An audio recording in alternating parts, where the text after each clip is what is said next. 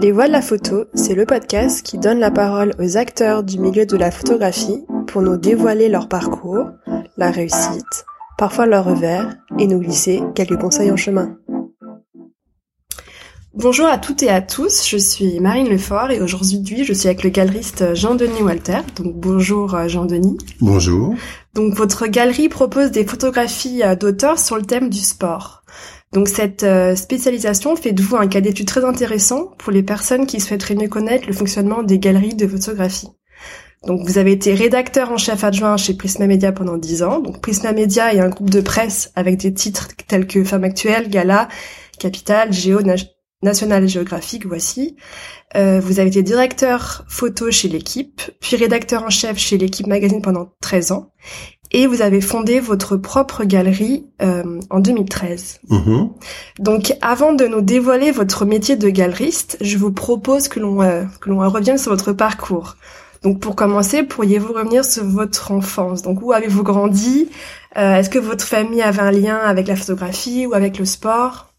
En fait, le, avec le sport, non. Ça, c'est juste la pratique qui m'a donné la passion. Mais effectivement, ma mère était iconographe dans l'édition. Elle travaillait, elle avait monté une agence euh, d'iconographes indépendante. Elle a d'abord travaillé chez La Fond, puis après elle a monté sa propre structure avec une dizaine d'iconos.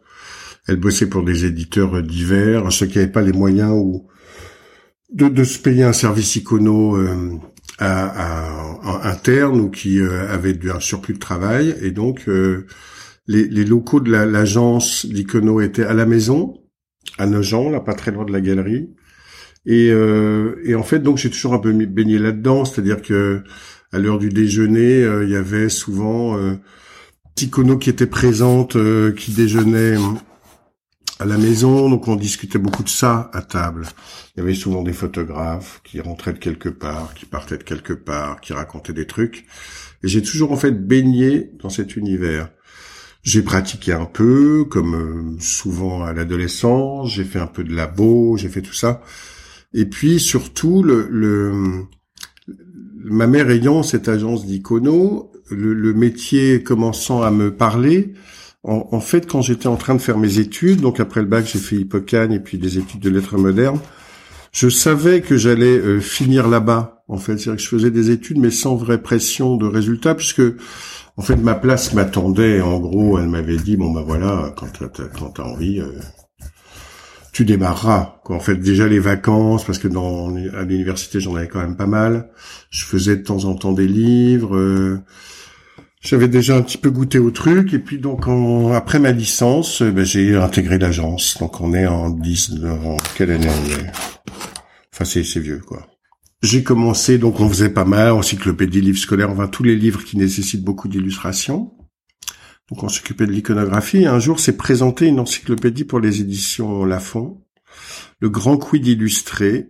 Et euh, quand il y a eu le partage un peu des, volumes, puisqu'on tout se menait de front, euh, j'ai hérité euh, du sport parce qu'il y a que moi que ça intéressait à l'agence et aussi le volume sur les radios télévisions l'histoire de la radio télévision enfin plusieurs trucs mais dont le sport et j'ai beaucoup travaillé pour le faire, donc euh, avec l'auteur, mais par rapport aux sources, je dirais dans les agences de sport de l'époque, il y avait l'agence Vendistadt, l'agence SAM, etc.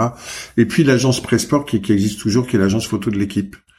Et hum, je me souviens, j'avais passé parce que en fait, quand on travaille en Icodo dans l'édition, souvent on se déplace et on fait la recherche sur place. C'est plus simple et on sait plus ce qu'on veut que de demander, faire une liste, demander à un documentaliste de l'agence et puis qu'il fasse la section qui vous renvoie. En fait, vous allez, vous choisissez. Et en fait, j'ai donc passé des jours et des jours, voire des semaines, en fait, après sport. Et quand le l'encyclopédie est sortie, euh, ils ont été un peu bluffés de ce que j'avais pu faire parce qu'il devait avoir peut-être 50% des photos là-dedans et un peu bluffé ce que j'avais pu faire en partant de leurs archives avec des images que même euh, dont ils avaient quasiment pas connaissance. Et en fait, il y a un poste qui se libérait à l'agence Pressport. En fait, ils m'ont dit, bah si si ça vous intéresse, c'est pour vous.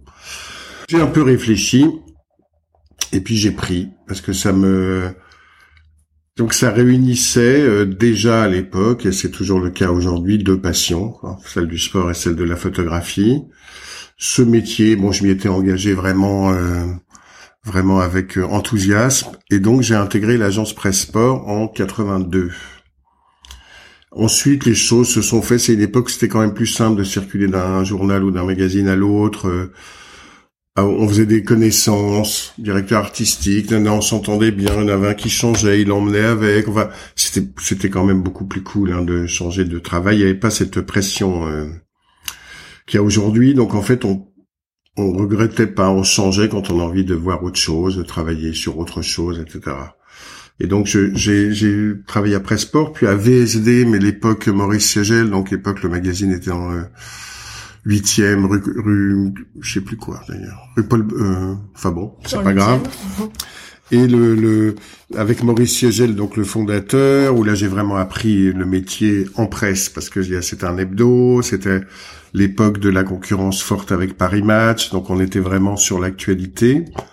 Et il y a plein de, de, liens que j'ai doués avec des photographes à l'époque et des agences qui, qui, m'ont servi plus tard. Et puis j'ai continué à bouger comme ça avant d'intégrer en 86 euh, Prisma Presse. J'ai juste fait une entorse d'un an parce qu'en 87 s'est créé un quotidien qui s'appelait Le Sport, dont j'ai pris la direction du service photo, qui était en fait un concurrent de l'équipe grosse rédaction, etc., mais qui n'a duré euh, que peu de temps parce que les actionnaires ils se sont un peu épuisés et donc du coup l'aventure, alors que le, truc était super, mais ça coûtait beaucoup d'argent et on n'en gagnait pas encore, et donc ça a duré que qu'un an. Mais le reste du temps, donc j'étais à Prisma, j'en suis parti, j'y suis revenu, plusieurs titres, Télé Loisirs, Voici, Gala, Capital, euh, etc. J'ai travaillé sur plein de titres, toujours au service photo. Généralement, euh, même je m'occupais des lancements, c'est-à-dire que j'organisais le service et puis après je passais à un autre. Et puis j'avais quand même une base, Capital et Voici ont été des, des journaux où j'ai travaillé des années. Et puis euh, 98, je dirais, je passe aux Parisiens où ils veulent créer le Parisien Magazine et donc ils me débauchent pour prendre la direction du service photo, en tant que rédacteur en chef adjoint comme je l'étais à Prisma Media. Et puis le, le, le, projet, en fait, ne se fait pas. On le développe, etc. Puis finalement, la direction décide de pas le lancer. Et à ce moment-là, l'équipe qui fait partie du même groupe, à l'époque, le Parisien et l'équipe, c'était le groupe Amaury. Il me dit, bon voilà, il y a un poste à l'équipe, on aimerait bien que tu reviennes, parce qu'il se rappelait de moi de l'époque. Pressport, c'était déjà l'équipe. Et je suis rentré à l'équipe en 99 avec pour mission euh, de m'occuper de toute la production photo pour les magazines du groupe, qui en avait trois à l'époque, l'équipe magazine, France Football et Vélo Magazine, donc tout ce qui sortait un peu du quotidien et de l'actualité euh, chaude.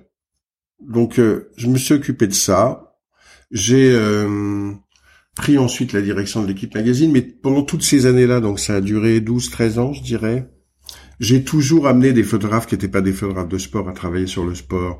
Tout mon réseau d'avant, je l'ai sollicité et donc euh, il y a des, des tous les gens que je publiais et à qui j'ouvrais les pages de l'équipe magazine, c'était pas forcément des spécialistes. Il y avait déjà un staff assez conséquent à l'équipe de, de, de, grosses pointures hein, en matière de spécialistes. Donc j'allais chercher plutôt euh, des photographes dont j'admirais le travail et que je voulais amener à travailler sur le thème parce qu'à partir du moment où on travaille sur le magazine, c'est pas pareil, on n'a pas besoin euh, forcément euh, de faire de la photo d'action, donc avoir un équipement particulier avec des objectifs euh, grandes focales, des trucs là, là. On peut, le travail il est juste normal, c'est juste un thème en fait qui change, mais raconter, je dirais, la vie intime d'un club de foot ou n'importe quel sujet autre, en fait, on, s'immerge dans le dans le, groupe et puis l'affaire après elle se fait le sujet est pas différent que ce que Uferras a fait sur l'Opéra de Paris ou euh, etc. Et donc pendant, je dirais que pendant toute ma carrière à l'équipe, j'avais retrouvé donc le thème qui m'était le plus cher. J'étais vraiment dans la photographie, dans la production photographique. Je voyais passer souvent des choses merveilleuses. Et je, je comme j'ai toujours adoré la photographie en général, je fréquentais beaucoup euh, les galeries, les foires, etc. Et puis je voyais jamais grand-chose sur le thème. Je disais, c'est quand même bizarre. Je vais tout le temps passer des trucs. Franchement, il y a un potentiel. Et donc l'idée, elle a commencé à germer comme ça. Et euh, au bout de, quand je les ai quittés en 2012, Euh, je me suis dit, je vais même pas chercher parce que l'avenir en presse écrite étant sombre, hein, surtout en partant de l'équipe magazine, je sais pas trop ce que j'aurais fait euh, d'aussi bien. Et donc, euh, je me suis dit bon bah je vais, je vais, je vais me lancer. Les photographes, je les connaissais. Le catalogue, j'avais déjà une idée de précise des, des, des merveilles que j'avais croisées. Je dirais que les 50 premières photos du catalogue, je les avais en tête. Je connaissais des auteurs, ils me faisaient confiance. Donc créer la galerie, je dirais que c'était pas compliqué au niveau euh, matière première entre guillemets, catalogue. Ça vraiment, j'avais et c'est toujours le cas, euh, c'est quasi inépuisable. J'avais les contacts, il y avait tout. Après, c'était créer le, le, le, truc en fait, c'est-à-dire que j'avais toujours été salarié. Là, je me retrouvais à créer une entreprise avec des règles particulières, avec il fallait me familiariser avec la manière dont ça fonctionne, avec la fiscalité de l'art. Avec c'était une année quand même assez compliquée.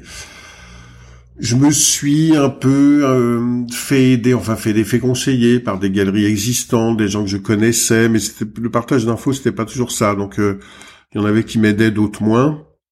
Mais disons que j'ai un peu appris comme ça sur le tas. Après. Est-ce que vous aviez euh, des modèles euh, de galeries euh, ou alors vous étiez vraiment le seul dans le monde entier même Est-ce qu'il y avait d'autres euh, Quand j'ai ouvert la galerie, j'ai fait une recherche vraiment très précise et il n'existait pas alors de galerie dédiée au thème. Pas du tout. Je crois pas, je crois toujours pas que ce soit le cas. Peut-être qu'il en est né depuis parce que je fais pas l'enquête tous les jours, hein. mais je pense pas. Des photographes qui, de manière indépendante, vendent leur tirage, oui.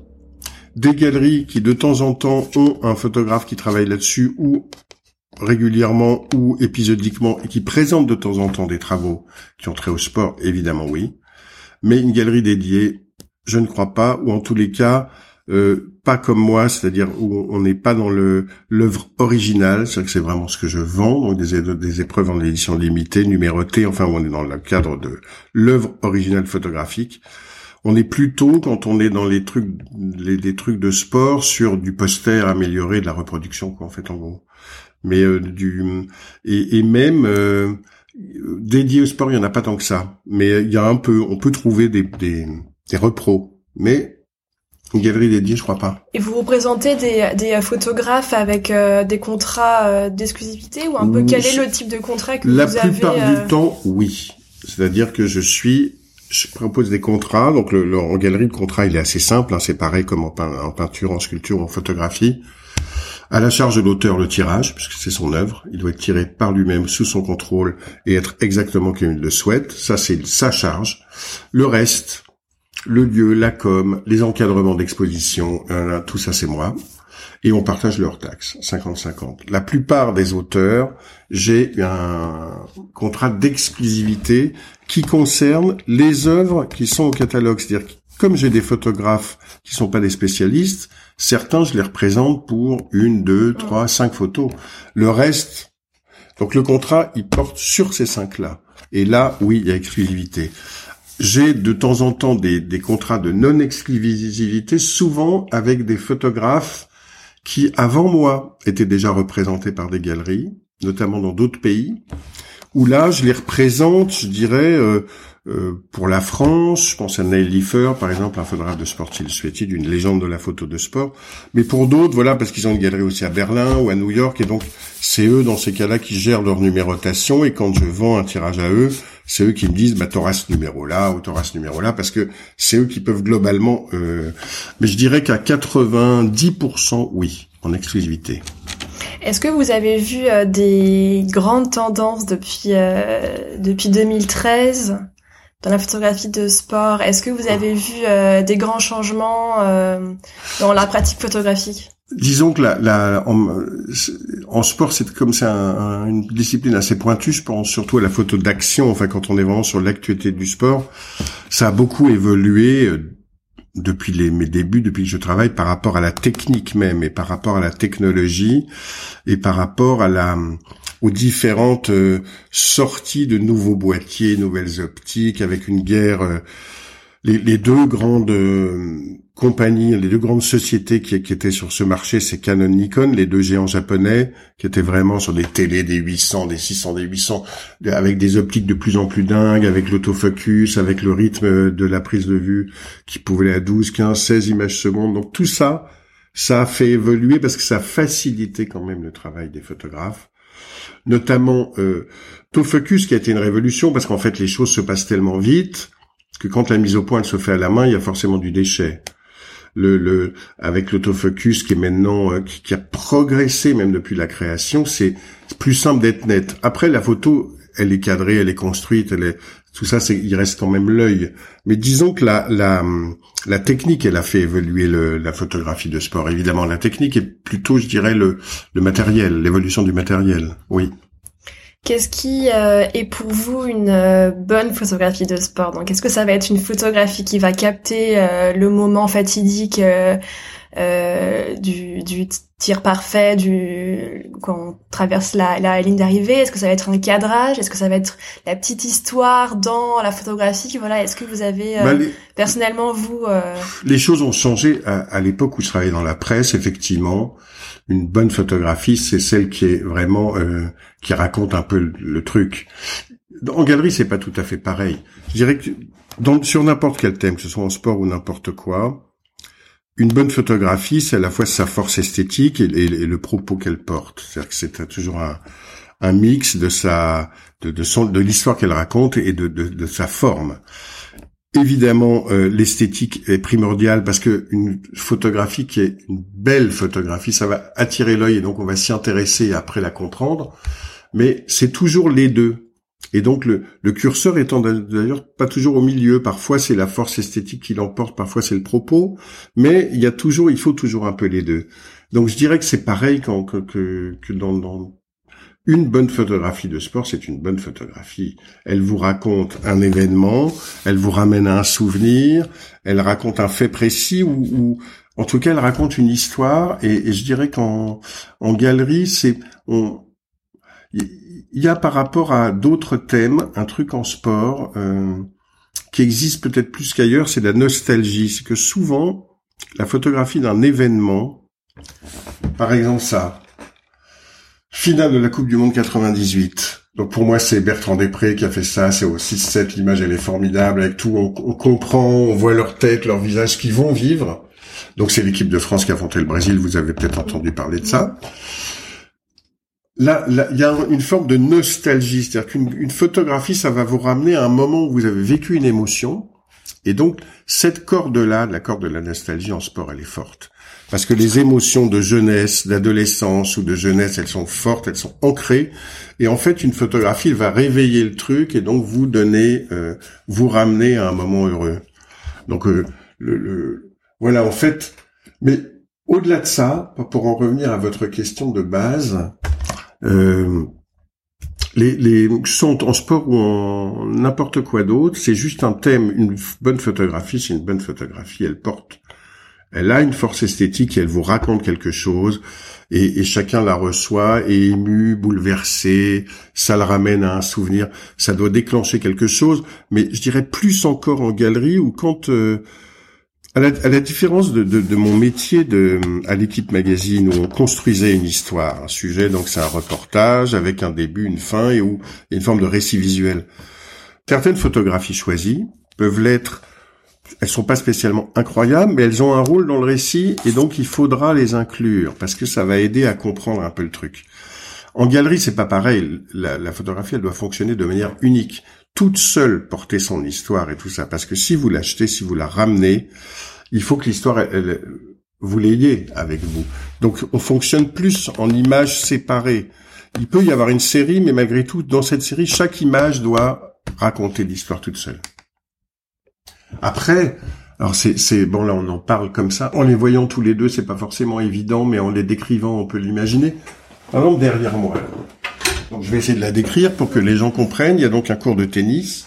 On est à Flushing Meadow en 2014 et les frères Bryan, c'est une deux frères euh, américains qui jouent en double ensemble, viennent de remporter donc chez eux à New York l'Open de l'US Open.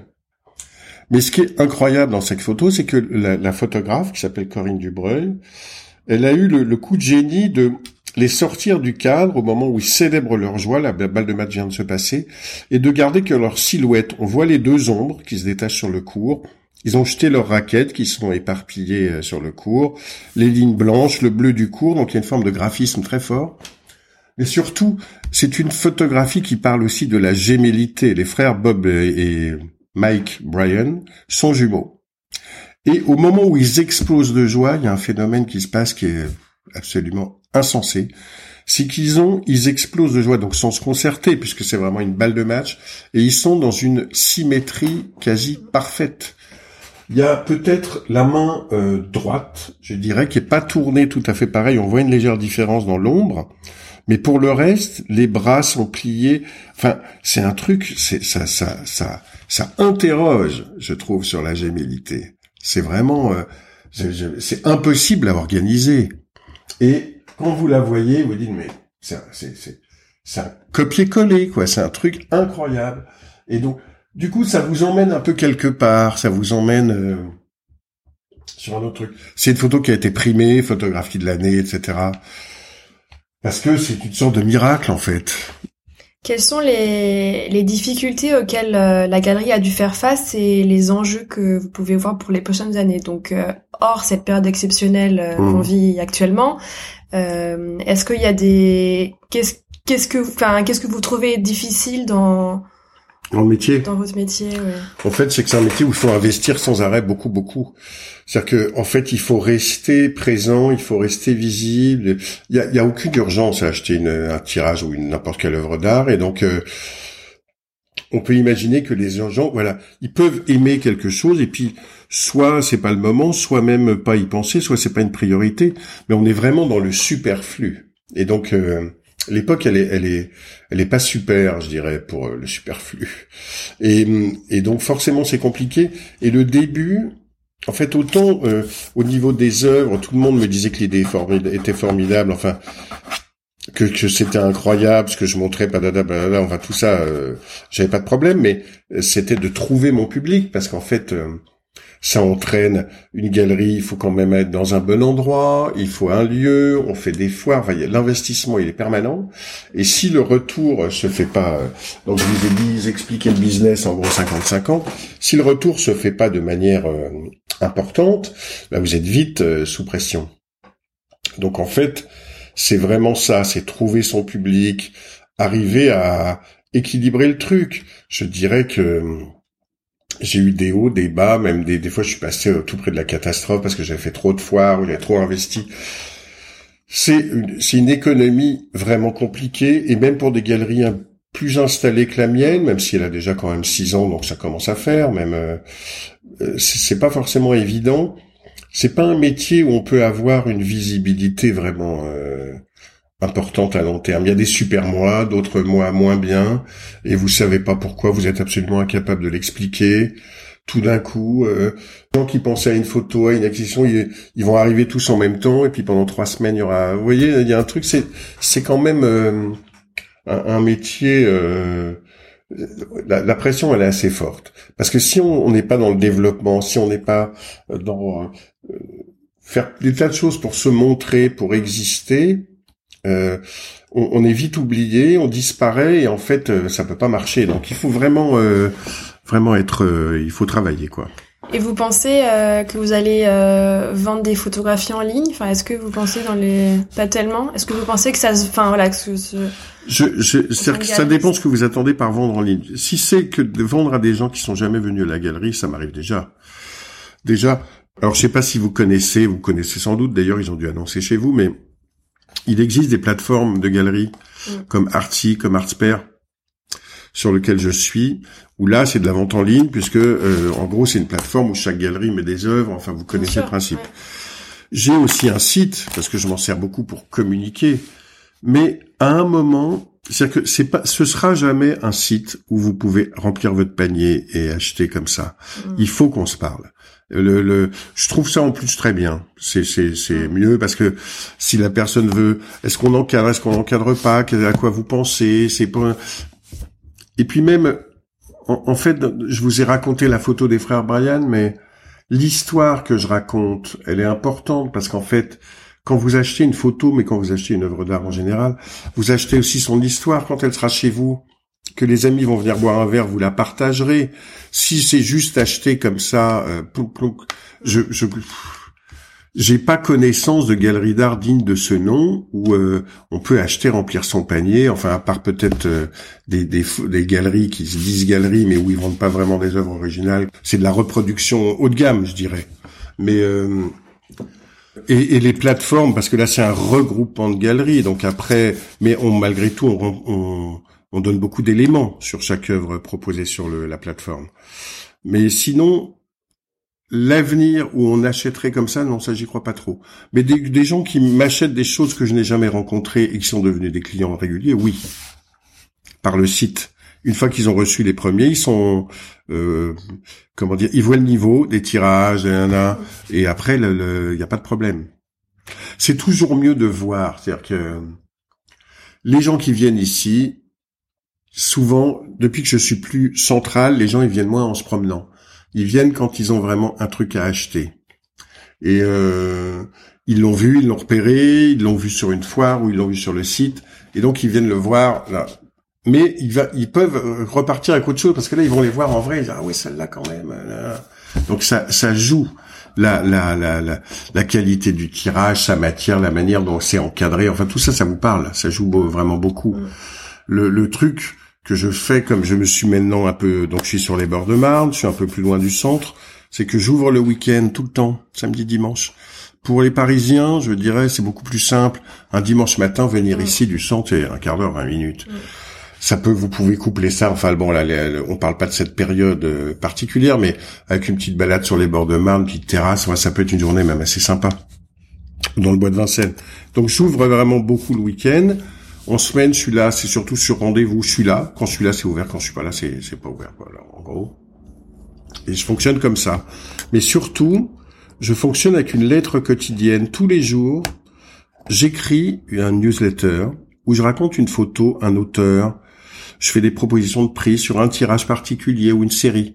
Et ça, c'est tous les jours, samedi, dimanche, pendant les vacances, c'est 365 jours sur, sur, euh, enfin, toute l'année. Et donc ça, ça permet, j'ai quand même, euh, je dirais un peu plus de 3500 abonnés, donc euh, plutôt des, des, bons pourcentages, je me rends pas bien compte parce que je connais pas bien, mais en gros entre 20-25% de gens qui ouvrent le message chaque jour, donc c'est pas mal, je pense surtout pour une lettre quotidienne, il pourrait y avoir de la lassitude. Alors je pense que c'est aussi des gens qui sont des fidèles, mais ils vont ouvrir, bon, selon le temps qu'ils ont, mais aussi euh, par rapport à la photo, si la photo du jour, ça leur plaît, ça leur parle, c'est un univers qu'ils aiment, un auteur qu'ils aiment. Et donc je fonctionne quand même beaucoup avec ça. Et du coup, je me replace en fait chez les gens qui me suivent un peu tous les matins euh, dans leur euh, esprit, en fait. Il y en a qui adorent le feuilleton, qui sont des gens qui achèteront peut-être jamais, mais ils adorent parce que je raconte, j'ai un, un style un peu personnel et puis le, le, une manière de raconter les photos, de raconter des anecdotes qui fait que j'essaie de faire en sorte que ce soit pas un, un, mail trop trop ennuyeux, trop c'est plutôt assez rigolo et puis voilà. Et je fonctionne donc beaucoup beaucoup comme ça. On peut s'inscrire ou il faut être. Euh, il faut m'envoyer par mail votre adresse. Enfin, m'envoyer un mail. Non, je, je voudrais être inscrite et je vous inscris. Eh ben, c'est un Mailchimp, donc vous savez, c'est moi qui remplis les. Des gens qui font, qui ont essayé de faire ça à côté agence qui montait, euh, on va vendre des tirages à côté. Mm. Si vous le faites pas comme je le fais, si vous le faites pas en vous impliquant totalement, c'est déjà très compliqué comme ça, mais alors, euh, y a aucune chance. C'est vraiment euh, un truc où il faut, euh, il faut, en fait, il y a une forme de médiation culturelle c'est-à-dire de parler des œuvres des auteurs permanentes. Sinon, euh, c'est pas juste comme ça, vous les présentez, puis pof, ça va partir comme ça, ça j'y crois pas du tout, alors ce sera trois tirages par an. Si vous voulez qu'il y ait une espèce de, fidélité, un style, il faut beaucoup, beaucoup partager, beaucoup échanger. Et donc ça donne un travail considérable. Ça peut être une activité annexe. Moi, la seule chose que je fais en plus, de temps en temps, c'est que j'ai aussi des missions de commissariat d'exposition sur le thème du sport parce que je suis un peu connu sur ce thème.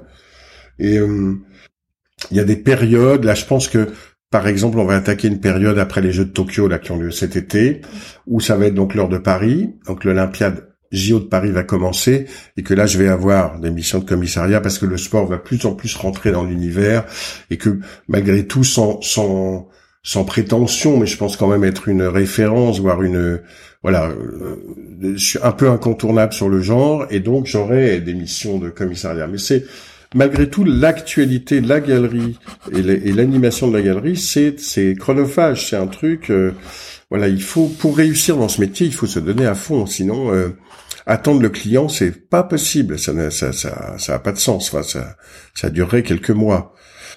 Et puis quand vous, vous avez un endroit physique, il faut être dans un endroit quand même plutôt sympa, il faut de l'espace, il faut du stockage. Le, quand vous produisez une exposition, c'est quand même beaucoup d'encadrement, tout ça c'est à la charge de la galerie. Après tout ce qui n'est pas vendu, ça va au stock. C'est c'est beaucoup de frais. Donc euh, il faut quand même euh, voilà un rythme de, de, de un chiffre d'affaires euh, régulier parce que sinon c'est vite la panique. J'ai le privilège de faire un métier qui me passionne. Ça m'ennuie jamais et je peux répéter, raconter l'histoire. Je vois rentrer des gens à moi. Je sais que c'est pas des gens qui achètent, c'est juste des curieux. Je me fatigue jamais. Je peux comme un médiateur de culture de musée qui va raconter sa salle, toujours la même depuis 20 ans avec la même. Eh ben c'est pareil. Et le, le, il suffit que je sente qu'il rentre dans le truc et puis ça, ça me nourrit. Ça suffit au truc. Je, je n'éprouve pas de lassitude jamais. Et eh ben super, bah je pense qu'on a tout évoqué. On a fait le tour. Et eh ben merci beaucoup. Merci à vous. Merci. Au revoir. Au revoir. Merci d'avoir écouté les voix de la photo. Si l'épisode vous a plu, partagez-le autour de vous, abonnez-vous, laissez votre avis et des étoiles. Si vous voulez en savoir plus, suivez-moi sur les réseaux sociaux. Je vous invite également à me contacter pour m'indiquer les sujets ou les personnes que vous aimeriez entendre. À très vite!